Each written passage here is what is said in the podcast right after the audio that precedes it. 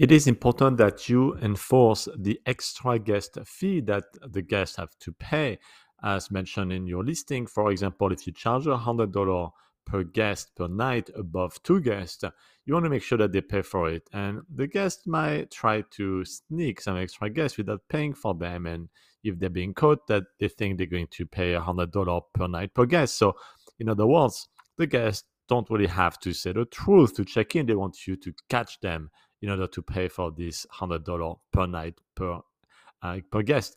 So you can avoid that by putting in your listing and the pre-check-in that if they don't pay the extra guest fee and they bought extra guests, the fee actually doubles. Yes, doubles. So if you catch them after they check in, for example, they bought three guests and the third guest should have paid this $100, well, because you caught them, and we're talking about the ring video doorbell at the front door, now it is $200 per night per guest. And believe me, the guests are going to say the truth more often now.